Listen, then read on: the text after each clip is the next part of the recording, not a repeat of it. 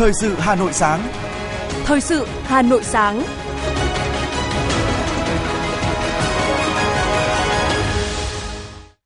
Kính chào quý vị và các bạn. Bây giờ là chương trình thời sự của Đài Phát thanh Truyền hình Hà Nội.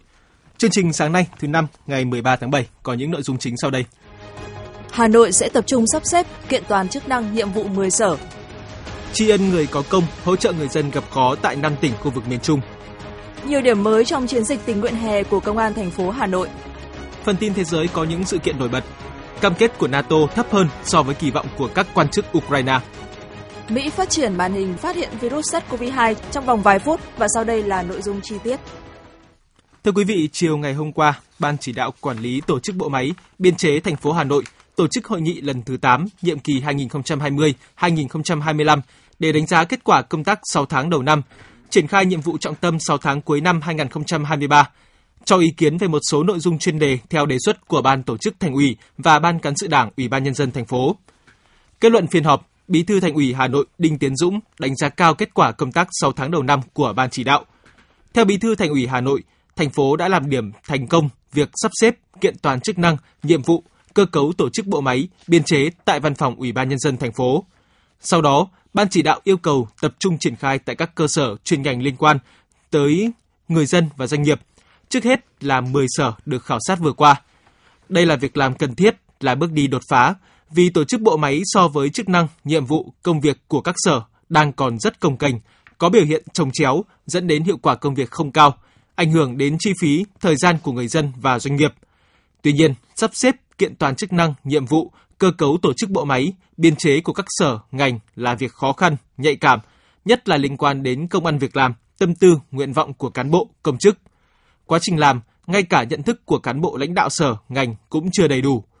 Do đó, Bí thư Thành ủy Đinh Tiến Dũng chỉ đạo để làm tốt nhiệm vụ này phải tập trung làm tốt nhiệm vụ tuyên truyền, vận động, giải thích cặn kẽ các chủ trương của Trung ương, thành phố, trước hết là đối với đội ngũ cán bộ chủ chốt, cụ thể hóa tinh thần Nghị quyết Trung ương 6 khóa 12, Nghị quyết số 39 về tinh giản biên chế và cơ cấu lại đội ngũ cán bộ, công chức, viên chức. Từ ngày 10 đến ngày 13 tháng 7, Hội chữ thập đỏ thành phố Hà Nội cùng với các cụm thi đua số 1, số 2, số 4 của hội phối hợp với Hội chữ thập đỏ các tỉnh Hà Tĩnh, Quảng Bình và Quảng Trị tổ chức chuỗi hoạt động nhân đạo gắn với hành trình tri ân người có công tại các địa phương này.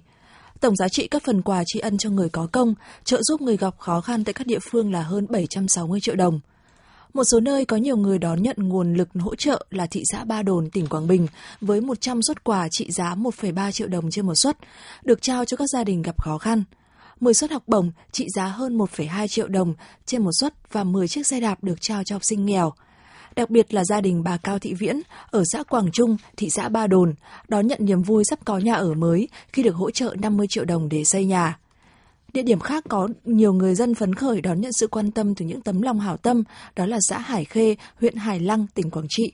Tại đây thì các cấp hội chữ thập đỏ thành phố Hà Nội đã trao tặng 100 xuất quà, mỗi xuất quà trị giá gần 2 triệu đồng tới gia đình người có công với cách mạng, gia đình ngư dân nghèo khó khăn, trao 10 suất học bổng, 10 chiếc xe đạp cho học sinh nghèo vượt khó.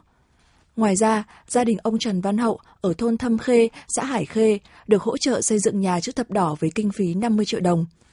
Trước đó, thì Hội chữ thập đỏ thành phố Hà Nội cũng đã tổ chức các hoạt động tương tự tại các tỉnh Thanh Hóa và Nghệ An với tổng trị giá là hơn 473 triệu đồng. Như vậy, tổng trị giá nguồn lực các cấp Hội chữ thập đỏ thành phố Hà Nội tiến hành tri ân, hỗ trợ tại 5 tỉnh khu vực miền Trung là hơn 1.233 tỷ đồng. Đoàn Thanh niên Công an thành phố Hà Nội kết hợp với Đoàn Thanh niên Học viện An ninh Nhân dân tổ chức các hoạt động tình nguyện hè 2023. Tại lễ ra mắt, Thiếu tá Bùi Mạnh Hùng, Bí thư Đoàn Thanh niên Công an thành phố Hà Nội nhấn mạnh, nỗ lực chuyển đổi số là một trong những hoạt động chính trị trọng tâm của chương trình tình nguyện hè 2023 của tuổi trẻ Công an thủ đô. Đây là lần đầu tiên cán bộ đoàn viên thanh niên của hai đơn vị phối hợp tổ chức hoạt động hè, là tiền đề cho các trường công an nhân dân trong lực lượng triển khai hiệu quả chiến dịch hè thiết thực, ý nghĩa và bổ ích hơn. Trong chiến dịch hè lần này, hai đơn vị sẽ về 30 quận, huyện, thị xã của thủ đô Hà Nội, tổ chức nhiều hoạt động như tuyên truyền phòng ngừa vi phạm pháp luật về an ninh trật tự trên không gian mạng, hiến máu tình nguyện và cổ vũ câu lạc bộ bóng đá công an thành phố Hà Nội. Trong đó đặc biệt triển khai nhiệm vụ hỗ trợ nhân dân thực hiện dịch vụ công trực tuyến. Đây là hoạt động quan trọng trong nỗ lực chuyển đổi số và cũng là nhiệm vụ chính trị được đặt lên hàng đầu của chiến dịch tình nguyện hè lần này. Trong 6 tháng đầu năm 2023, công tác thông tin truyền thông của huyện Thanh Oai có nhiều nét nổi bật – đã sản xuất 120 chương trình phát thanh gốc với 1.200 tin bài các loại, đăng tài khoản khoảng 500 lượt tin bài lên cổng thông tin điện tử và 300 lượt bài trên kênh Zalo của huyện. 100% cơ quan từ cấp huyện đến xã có mạng kết nối Internet băng thông rộng và trang bị đầy đủ thiết bị máy tính làm việc. Cổng thông tin điện tử của huyện và xã đã đáp ứng cơ bản việc cập nhật thông tin kịp thời, huyện đẩy mạnh ứng dụng công nghệ thông tin, phát triển chính quyền điện tử hướng tới chính quyền số, đảm bảo an toàn thông tin mạng của huyện giai đoạn 2023-2025. Hiện nay, trên địa bàn huyện có 4 doanh nghiệp cung cấp dịch vụ viễn thông, 9 doanh nghiệp cung cấp dịch vụ biêu chính và từng bước khẳng định vai trò là hạ tầng kinh tế kỹ thuật thiết yếu để phát triển chính quyền số, kinh tế số, xã hội số, phục vụ tiến hành chuyển đổi số của huyện, đáp ứng yêu cầu quản lý của nhà nước về lĩnh vực thông tin truyền thông trong tình hình mới. Chiều qua, quận Bắc Từ Liêm phát động và gặp mặt các nhạc sĩ tham gia sáng tác ca khúc về quận nhân kỷ niệm 10 năm ngày thành lập quận. Cuộc thi sáng tác ca khúc về quận Bắc Từ Liêm nhằm bổ sung ca khúc mới, ca ngợi truyền thống cách mạng, di sản, hình ảnh đất và người Bắc Từ Liêm, tuyển chọn các tác phẩm chất lượng tốt để phục vụ văn nghệ, tuyên truyền trên địa bàn trong dịp kỷ niệm 10 năm thành lập và những năm tiếp theo. Đối tượng tham gia là các nhạc sĩ chuyên và không chuyên đang sinh sống, công tác tại quận Bắc Từ Liêm và các tỉnh bạn – các tác giả hạt nhân văn nghệ có khả năng sáng tác, hội viên tham gia hoạt động trong hệ thống các câu lạc bộ thuộc Trung tâm Văn hóa, Thông tin và Thể thao quận và tại cơ sở. Chủ đề sáng tác Tự hào Bắc Từ Liêm 10 năm xây dựng và phát triển, ca ngợi, khơi dậy niềm tự hào về truyền thống văn hiến, anh hùng của quận với các thành tựu to lớn trong công cuộc hội nhập và phát triển. Ca ngợi đất và người Bắc Từ Liêm trong học tập, lao động, tiếp nối truyền thống xây dựng và bảo vệ Tổ quốc huyện Ba Vì vừa tổng kết và trao thưởng cuộc thi sáng tác văn học nghệ thuật với chủ đề Ba Vì 55 năm xây dựng, đổi mới và phát triển và cuộc thi sáng tác tranh cổ động chào mừng kỷ niệm 55 năm thành lập huyện Ba Vì. Cuộc thi sáng tác văn học nghệ thuật đã nhận được 98 tác phẩm dự thi và cuộc thi sáng tác tranh cổ động 161 tác phẩm dự thi. Đối với cuộc thi sáng tác văn học nghệ thuật có 39 tác giả, tác phẩm tiêu biểu xuất sắc được khen thưởng cuộc thi sáng tác tranh cổ động đã chọn được 10 tác phẩm đạt giải và 55 tranh phục vụ công tác trưng bày triển lãm, tuyên truyền cổ động trực quan để chào mừng kỷ niệm 55 năm ngày thành lập huyện và hướng đến mục tiêu xây dựng huyện đạt chuẩn nông thôn mới. Thưa quý vị và các bạn, những con đường nhỏ bùn đất lầy lội, điện thắp sáng phập phù, cứ mưa to là cúp của 15 năm trước giờ đã hoàn toàn thay đổi.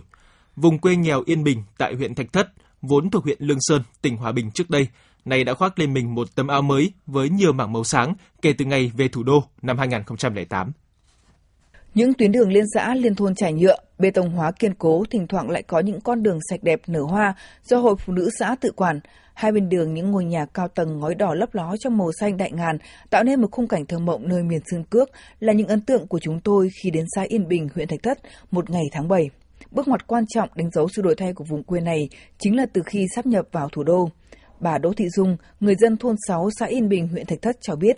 trước đây đường xá nhỏ hẹp, không có rãnh thoát nước nên mùa mưa bùn đất lầy lội, đi lại rất vất vả, thậm chí có nơi giao thông còn bị chia cắt. Một số thôn chưa có điện thắp sáng, có những nơi có điện thì hạ tầng kém, điện phập phù, cứ mưa to là bị cúp. Sau khi sát nhập vào Hà Nội, thì thành phố đã đầu tư ngay để sửa chữa, thay thế đường dây nên điện sinh hoạt rất ổn định, đường xá mở rộng, thông thoáng, ô tô taxi vào được tận từng ngõ ngách. Bà Đỗ Thị Dung, người dân thôn 6 xã Yên Bình, huyện Thạch Thất nói. Tôi thì rất là vui mừng phấn khởi là chúng tôi được là thứ nhất là được cái à, cái cái đường, cái điện. Thế rồi thì à, trường thì điện đường trường trạm nói chung là nói chung về xã thì chúng tôi có những cái trạm xã thì rất là hoành tráng mà rất là đẹp thế còn các nông thôn chúng tôi thì lại đấy như đường các cô về đây cô thấy đấy nếu như không về hà nội thì chúng tôi cũng không có những cái đoạn đường như thế này thế mà những cái điện đường thì bây giờ là um, điện thì rất là sáng nhưng bây giờ lại thêm được những cái chương trình như thế là um, điện là lưới là thắp sáng cả đêm. Thế lại còn thêm được một cái mạng lưới gọi là cũng cứ từ có cái điện này thế mới lắp được cái mạng lưới gọi là camera an ninh. Đấy. Thế nên là dân chúng tôi rất là phấn khởi.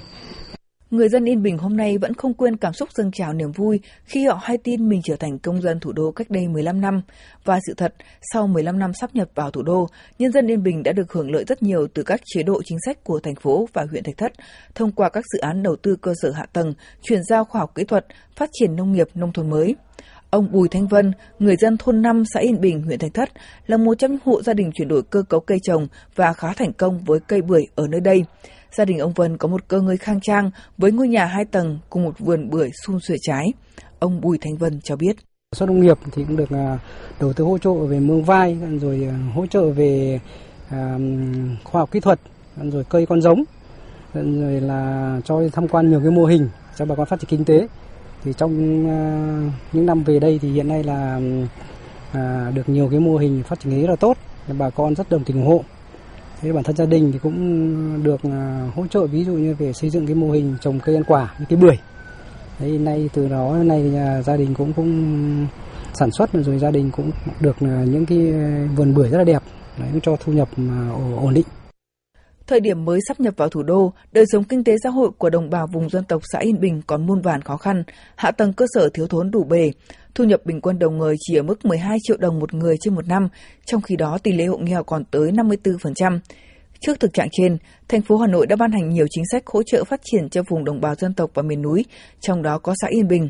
Thành phố đã hỗ trợ trên 200 tỷ đồng thông qua kế hoạch số 166 để đầu tư nâng cấp cơ sở hạ tầng, phục vụ các mục tiêu phát triển kinh tế xã hội cho Yên Bình. Nhiều dự án xây dựng trường học, trạm y tế, giao thông, thủy lợi, nhà văn hóa được triển khai, có phần quan trọng thay đổi diện mạo và hỗ trợ phát triển kinh tế xã hội tại địa phương này. Bà Nguyễn Thị Thanh, Bí thư Đảng ủy xã Yên Bình, huyện Thạch Thất cho biết. Thì từ năm 2008 khi mà được ờ, bắt đầu về với ờ, huyện Thạch Thất, thành phố Hà Nội thì chúng tôi cũng mới chỉ là ờ, trên 10 triệu đồng thôi. Nhưng đến cuối năm 2022 thì tôi đánh giá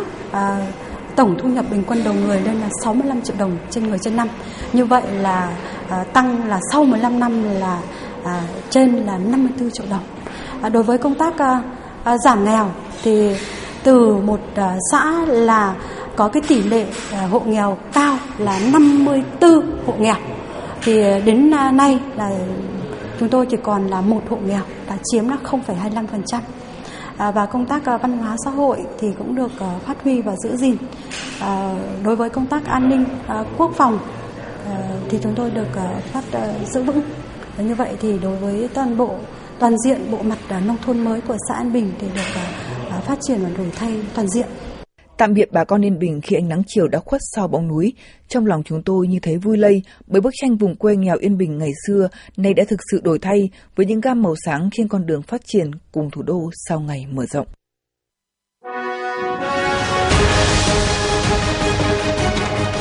Thời sự Hà Nội, nhanh, chính xác, tương tác cao. Thời sự Hà Nội, nhanh, chính xác, tương tác cao.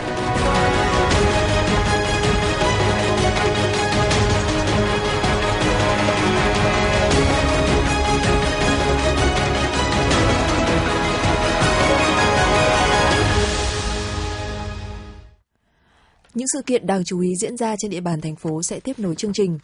Ủy ban Nhân dân huyện Quốc Oai tổ chức hội nghị tiếp nhận và tặng thiết bị phòng cháy chữa cháy cho hộ nghèo, sơ kết công tác phòng cháy chữa cháy cứu nạn cứu hộ. Được biết, Ủy ban Mặt trận Tổ quốc Việt Nam huyện Quốc Oai đã vận động được 5 doanh nghiệp ủng hộ 2.770 bình chữa cháy. Sau khi tiếp nhận, huyện Quốc Oai đã trao tặng toàn bộ số bình chữa cháy cho các hộ gia đình có hoàn cảnh khó khăn trên địa bàn –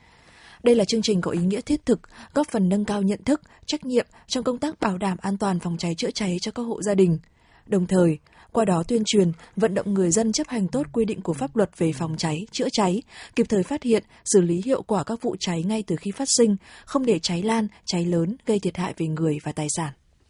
Công an quận Bắc Từ Liêm, Hà Nội cùng Ủy ban nhân dân phường Tây Tựu vừa tổ chức diễn tập phòng cháy, chữa cháy khu vực làng nghề kết hợp kinh doanh và sinh hoạt hàng ngày. Trung tá Khúc Nguyên Khánh, Phó đội trưởng đội cảnh sát phòng cháy chữa cháy và cứu nạn cứu hộ Công an quận Bắc Từ Liêm cho biết, buổi diễn tập diễn ra nghiêm túc và bảo đảm đúng yêu cầu kỹ thuật đề ra. Qua đó, rút ra bài học kinh nghiệm trong công tác chỉ huy, phối hợp và hiệp đồng tác chiến giữa các lực lượng tham gia. Đánh giá thực tế nhận thức của cán bộ, nhân dân về công tác phòng cháy, chữa cháy, tăng cường khả năng thường trực, sẵn sàng ứng phó, xử lý đối với các tình huống cháy nổ xảy ra thực hiện các công điện của Thủ tướng Chính phủ số 591 về việc tập trung khắc phục hậu quả sạt lở đất tại tỉnh Lâm Đồng và chủ động ứng phó sạt lở trong mùa mưa lũ, và số 607 về việc chủ động phòng chống sạt lở, đảm bảo an toàn tính mạng và tài sản của nhân dân trước và trong mùa mưa lũ. Trước tác động của biến đổi khí hậu, thiên tai ngày càng cực đoan, khó lường, nắng nóng thì gai gắt kéo dài, mưa lớn cục bộ tại nhiều địa phương, sạt lở bờ sông, bờ biển liên tiếp ở vùng đồng bằng sông Cửu Long và một số tỉnh Nam Trung Bộ. Sạt lở đất do mưa lớn xảy ra ở miền núi phía Bắc, Trung Bộ và Tây Nguyên đã gây thiệt hại lớn về người, nhà cửa và tài sản của nhân dân và công trình cơ sở hạ tầng để chủ động phòng chống sạt lở, đảm bảo an toàn tính mạng, hạn chế thiệt hại về tài sản cho người dân và công trình cơ sở hạ tầng, nhất là trong mùa mưa bão năm 2023. Ban chỉ huy phòng chống thiên tai và tìm kiếm cứu nạn thành phố yêu cầu Ủy ban nhân dân các quận, huyện, thị xã, các sở, ngành thành viên và ban chỉ huy phòng chống tị, phòng chống thiên tai và tìm kiếm cứu nạn thành phố tập trung chỉ đạo, chủ động triển khai công tác phòng chống thiên tai nói chung và sạt lở nói riêng, trong đó tập trung một số vấn đề và nhiệm vụ sau theo dõi chặt chẽ tình hình, diễn biến thời tiết, thiên tai, sự cố và các chỉ đạo, hướng dẫn của Trung ương, thành phố, thường xuyên thông tin, cảnh báo, thiên tai, hướng dẫn kỹ năng nhận biết, phòng, chống, ứng phó, khắc phục hậu quả sự cố, thiên tai, sạt lở đến các cấp chính quyền và người dân. Chủ động ra soát, bổ sung, điều chỉnh các phương án, kế hoạch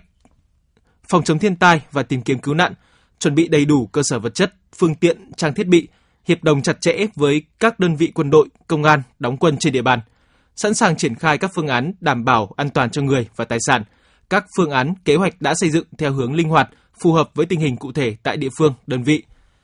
Tổ chức kiểm tra, rà soát các khu dân cư, các chung cư cũ, các công trình, trụ sở ven sông, ven suối, khu vực sườn dốc để kịp thời phát hiện khu vực có nguy cơ xảy ra sạt lở khi mưa lớn, kiên quyết tổ chức di rời hoặc có phương án chủ động chống sạt lở, sơ tán khi có tình huống xấu nhằm đảm bảo an toàn tính mạng, hạn chế thiệt hại về tài sản cho người dân và cơ sở hạ tầng, đồng thời có phương án hỗ trợ tái định cư, ổn định đời sống cho các hộ dân phải di rời. Quản lý chặt chẽ, tăng cường kiểm tra giám sát việc cấp phép khai thác cát, sỏi trên sông để hạn chế xảy ra sạt lở, xử lý nghiêm các trường hợp khai thác, tập kết cát sỏi, vật liệu xây dựng trái phép theo đúng quy định của pháp luật. Kiểm tra công tác bảo đảm an toàn tại các công trường đang xây dựng, nhất là các công trình xây dựng ở khu dân cư ven sông, suối, kênh rạch, sườn dốc, đình chỉ việc xây dựng công trình nếu không đảm bảo an toàn hoặc có nguy cơ gây sạt lở, ảnh hưởng đến dòng chảy thoát lũ. Kiểm soát chặt chẽ công tác quy hoạch, xây dựng nhà cửa, công trình ven sông, suối, kênh rạch nhằm khắc phục tình trạng nhà cửa, công trình lấn chiếm dòng chảy, tăng nguy cơ bị ảnh hưởng do sạt lở, đồng thời chủ động ra soát, sắp xếp lại dân cư tại các khu vực không đảm bảo an toàn, có nguy cơ sạt lở cao ven sông, suối, sườn dốc – Văn phòng Ban Chỉ huy phòng chống thiên tai và tìm kiếm cứu nạn thành phố theo dõi chặt chẽ diễn biến tình hình thời tiết, thiên tai, sự cố, chủ động tham mưu kịp thời Ban Chỉ huy phòng chống thiên tai và tìm kiếm cứu nạn thành phố chỉ đạo đôn đốc các quận, huyện, thị xã, các sở, ban, ngành thành phố triển khai công tác phòng chống, ứng phó, khắc phục hậu quả sự cố, thiên tai và tìm kiếm cứu nạn đảm bảo kịp thời, hiệu quả.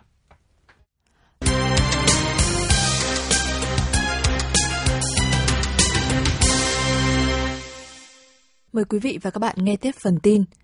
Trong 6 tháng đầu năm 2023, Bệnh viện Đa khoa huyện Trương Mỹ đã có gần 100.000 lượt người đến khám và điều trị với 365 giường bệnh. Bệnh viện đã cấp cứu thành công nhiều ca bệnh nặng. Và thực hiện đề án 06 của chính phủ, bệnh viện đã đẩy mạnh ứng dụng công nghệ thông tin trong khám chữa bệnh bằng căn cước công dân, sử dụng cậy lấy số liệu tự động, đặt lịch khám online, thanh toán không dùng tiền mặt, sử dụng phần mềm list cho khoa khám xét nghiệm, và thời gian tới thì đơn vị tiếp tục phối hợp với bệnh viện tuyến trên và chuyên khoa đầu ngành để triển khai đưa kỹ thuật mới vào điều trị cho bệnh nhân, tăng cường đào tạo nguồn nhân lực chất lượng cao, thực hiện chương trình khám, quản lý hồ sơ sức khỏe cho nhân dân trên địa bàn huyện, hạn chế bệnh nhân chuyển tuyến, nâng cao chất lượng chăm sóc, đáp ứng sự hài lòng của người bệnh. Chiều qua, theo tin từ bệnh viện Bạch Mai, thời gian gần đây, Trung tâm Nhi khoa của bệnh viện liên tục tiếp nhận các bệnh nhi mắc viêm phổi do Mycoplasma pneumoniae chiếm 30 đến 40% số bệnh nhi viêm phổi phải nhập viện. Trong đó có một số ca biến chứng viêm phổi nặng phải thở oxy và bị viêm phổi thùy kháng thuốc. Thạc sĩ bác sĩ Đỗ Hoàng Hải, Trung tâm Nhi khoa Bệnh viện Bạch Mai cho biết, vi khuẩn này là một trong những tác nhân gây bệnh viêm phổi cộng đồng ở trẻ em và cũng có biểu hiện ở một số bệnh lý các cơ quan khác ngoài phổi. Mycoplasma pneumoniae có thể có biểu hiện nhẹ và có triệu chứng không đặc hiệu, nhưng có thể chiếm tới 20% các ca mắc viêm phổi cộng đồng đặc biệt là ở trẻ em. Khi có dấu hiệu nghi ngờ viêm phổi không điển hình, nên cho trẻ đi khám chuyên khoa nhi để được chẩn đoán chính xác và được điều trị thích hợp. Các biến chứng nghiêm trọng thường không phổ biến, nhưng có thể dẫn đến việc trẻ phải nhập viện và đôi khi tử vong. Thưa quý vị và các bạn, Mùa hè, thời tiết thuận lợi cho nhiều bệnh lây nhiễm dễ phát sinh như tiêu chảy, ngộ độc thực phẩm, cúm, sởi, thủy đậu. Vì vậy, cha mẹ nên chuẩn bị bữa ăn chất lượng, dinh dưỡng, hợp vệ sinh để đảm bảo cho trẻ phát triển toàn diện, tăng sức đề kháng phòng các dịch bệnh mùa hè.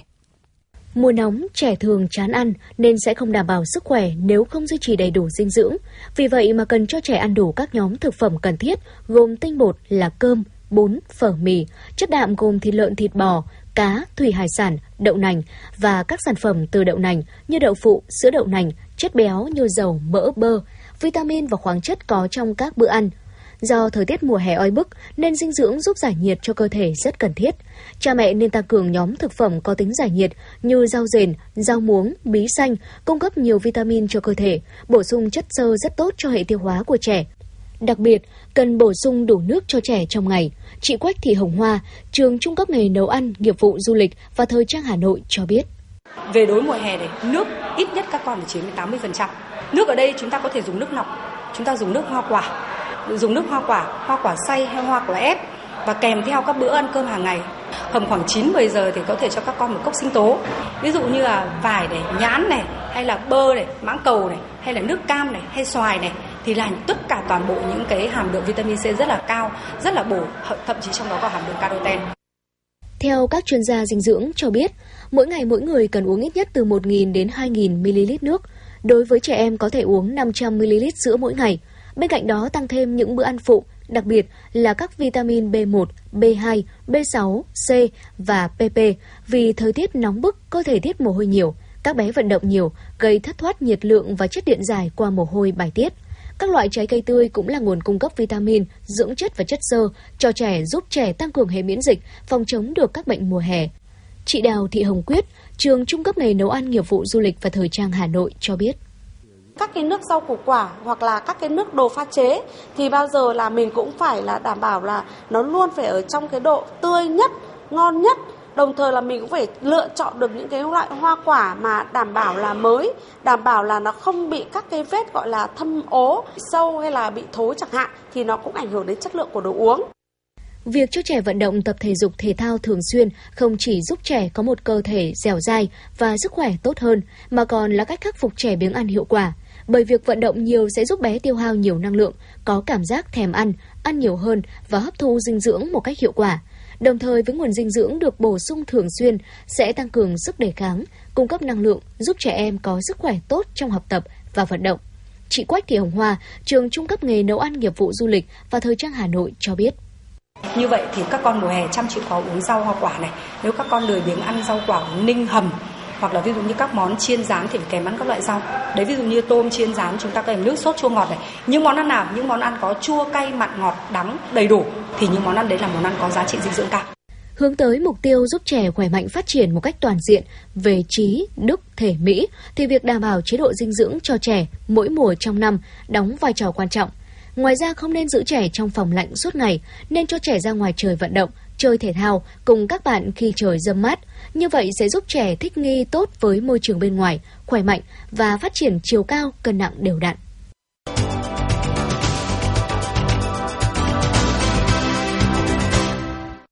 Quý vị và các bạn đang nghe chương trình thời sự của Đài Phát thanh Truyền hình Hà Nội. Phần tin thế giới sẽ tiếp nối chương trình. Tại hội nghị thượng đỉnh tổ chức Hiệp ước Bắc Đại Tây Dương NATO diễn ra tại thủ đô Vilnius của Litva, việc kết nạp thêm hai thành viên mới là Ukraine và Thụy Điển là một trong những vấn đề hàng đầu trong chương trình nghị sự. Đây cũng là vấn đề gây nhiều tranh cãi. Cam kết của NATO thấp hơn so với kỳ vọng của các quan chức Ukraine. Kiev nhiều lần kêu gọi khối đồng minh kết nạp nước này ngay lập tức, hay ít ra cũng đưa ra lời mời chính thức tại hội nghị thượng đỉnh lần này. Thủ tướng Ai Cập cho biết, nước này đã ký hợp đồng bán cổ phần thuộc tài sản nhà nước trị giá tổng cộng là 1,9 tỷ đô la Mỹ nhằm hỗ trợ khu vực tư nhân và huy động huy động ngoại tệ. Chính phủ Ai Cập đang cố gắng đẩy nhanh chương trình giảm tài tài sản nhà nước để đối phó với tình trạng thiếu ngoại tệ kéo dài. Chương trình bị chậm trễ trong những tháng gần đây, làm gia tăng áp lực lên đồng bảng Ai Cập. Đồng tiền đã mất khoảng một nửa giá trị so với đồng đô la kể từ đầu năm ngoái. Theo Tổ chức Di cư Quốc tế, số người phải rời bỏ nhà cửa kể từ khi giao tranh nổ ra tại Sudan gần 3 tháng trước đã vượt mức 3 triệu người. Ai Cập ở phía Bắc và Cộng hòa Sát ở phía Tây là những quốc gia điểm đến của phần lớn người Sudan sơ tán ra nước ngoài. Tổng tuyển cử tại Tây Ban Nha sẽ diễn ra vào giữa mùa hè này. Và trước thềm cuộc tổng tuyển cử, các nhà hoạt động môi trường thuộc Tổ chức Hòa bình Xanh đã treo biểu ngữ ở trung tâm Madrid để nâng cao nhận thức về biến đổi khí hậu. Hiện nay, Tây Ban Nha đang phải chịu những đợt nắng nóng cực điểm. Đợt nắng nóng thứ hai trong năm nay đang diễn ra trên khắp đất nước Tây Ban Nha.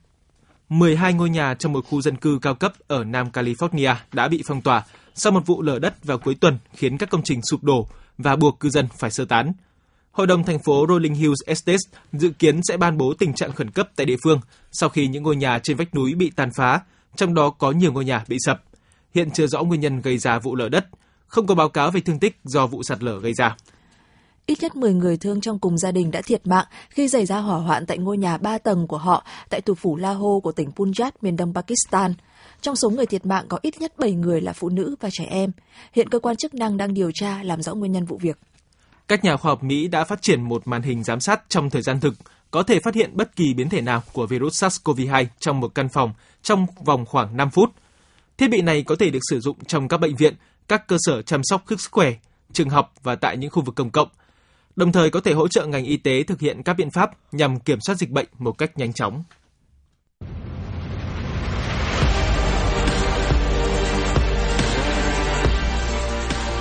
Bản tin thể thao Bản tin thể thao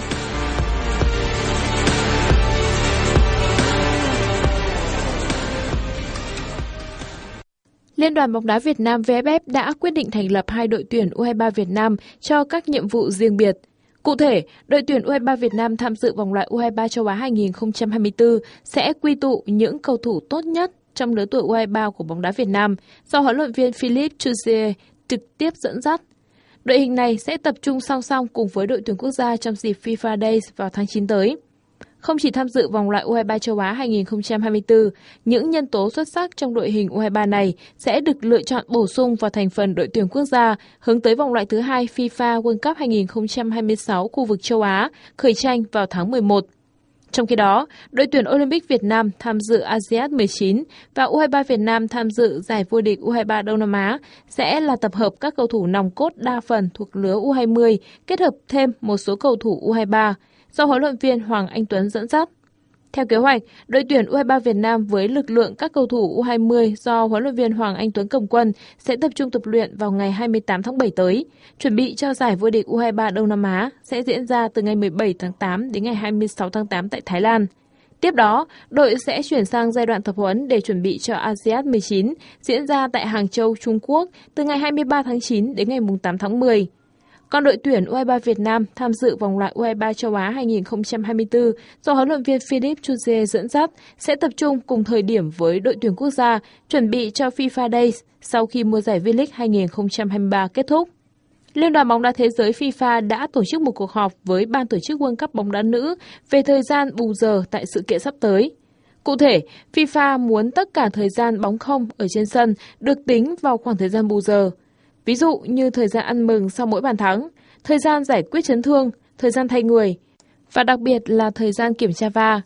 Những khoảng thời gian trên sẽ được tính chính xác đến từng giây để sau đó cho vào thời gian bù giờ. Điều này chắc chắn sẽ khiến các trận đấu của World Cup bóng đá nữ 2023 có nhiều trận đấu kéo dài và có thể đạt đến con số 100 phút thi đấu, thậm chí có thể hơn thế.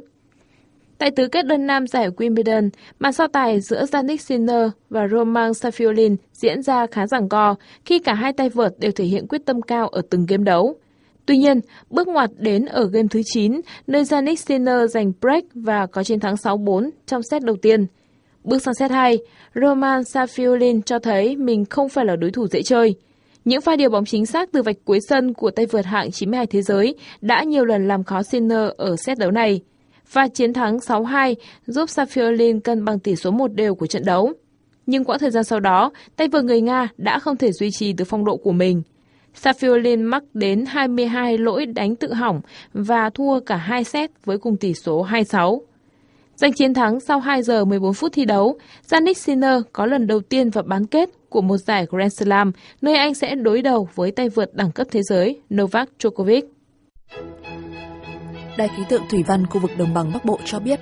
do vùng áp thấp nóng phía Tây có cường độ ổn định, sau đó suy yếu dần, nên hôm nay thành phố Hà Nội tiếp tục nắng nóng và nắng nóng gai gắt. Nhiệt độ cao nhất ngày 14 tháng 7 phổ biến trong mức từ 36 đến 38 độ C. Thời gian xuất hiện nắng nóng có nhiệt độ cao hơn 35 độ C là từ 11 giờ đến 17 giờ. Quý vị và các bạn vừa nghe chương trình thời sự của Đài Phát thanh Truyền hình Hà Nội. Chỉ đạo nội dung Nguyễn Kim Khiêm, chỉ đạo sản xuất Nguyễn Tiến Dũng, tổ chức sản xuất Lưu Hường. Chương trình do biên tập viên Thủy Chi, phát thanh viên Ngọc Bách, Thu Trang cùng kỹ thuật viên Kim Thoa thực hiện. Xin chào và hẹn gặp lại trong chương trình thời sự 11 giờ trưa nay.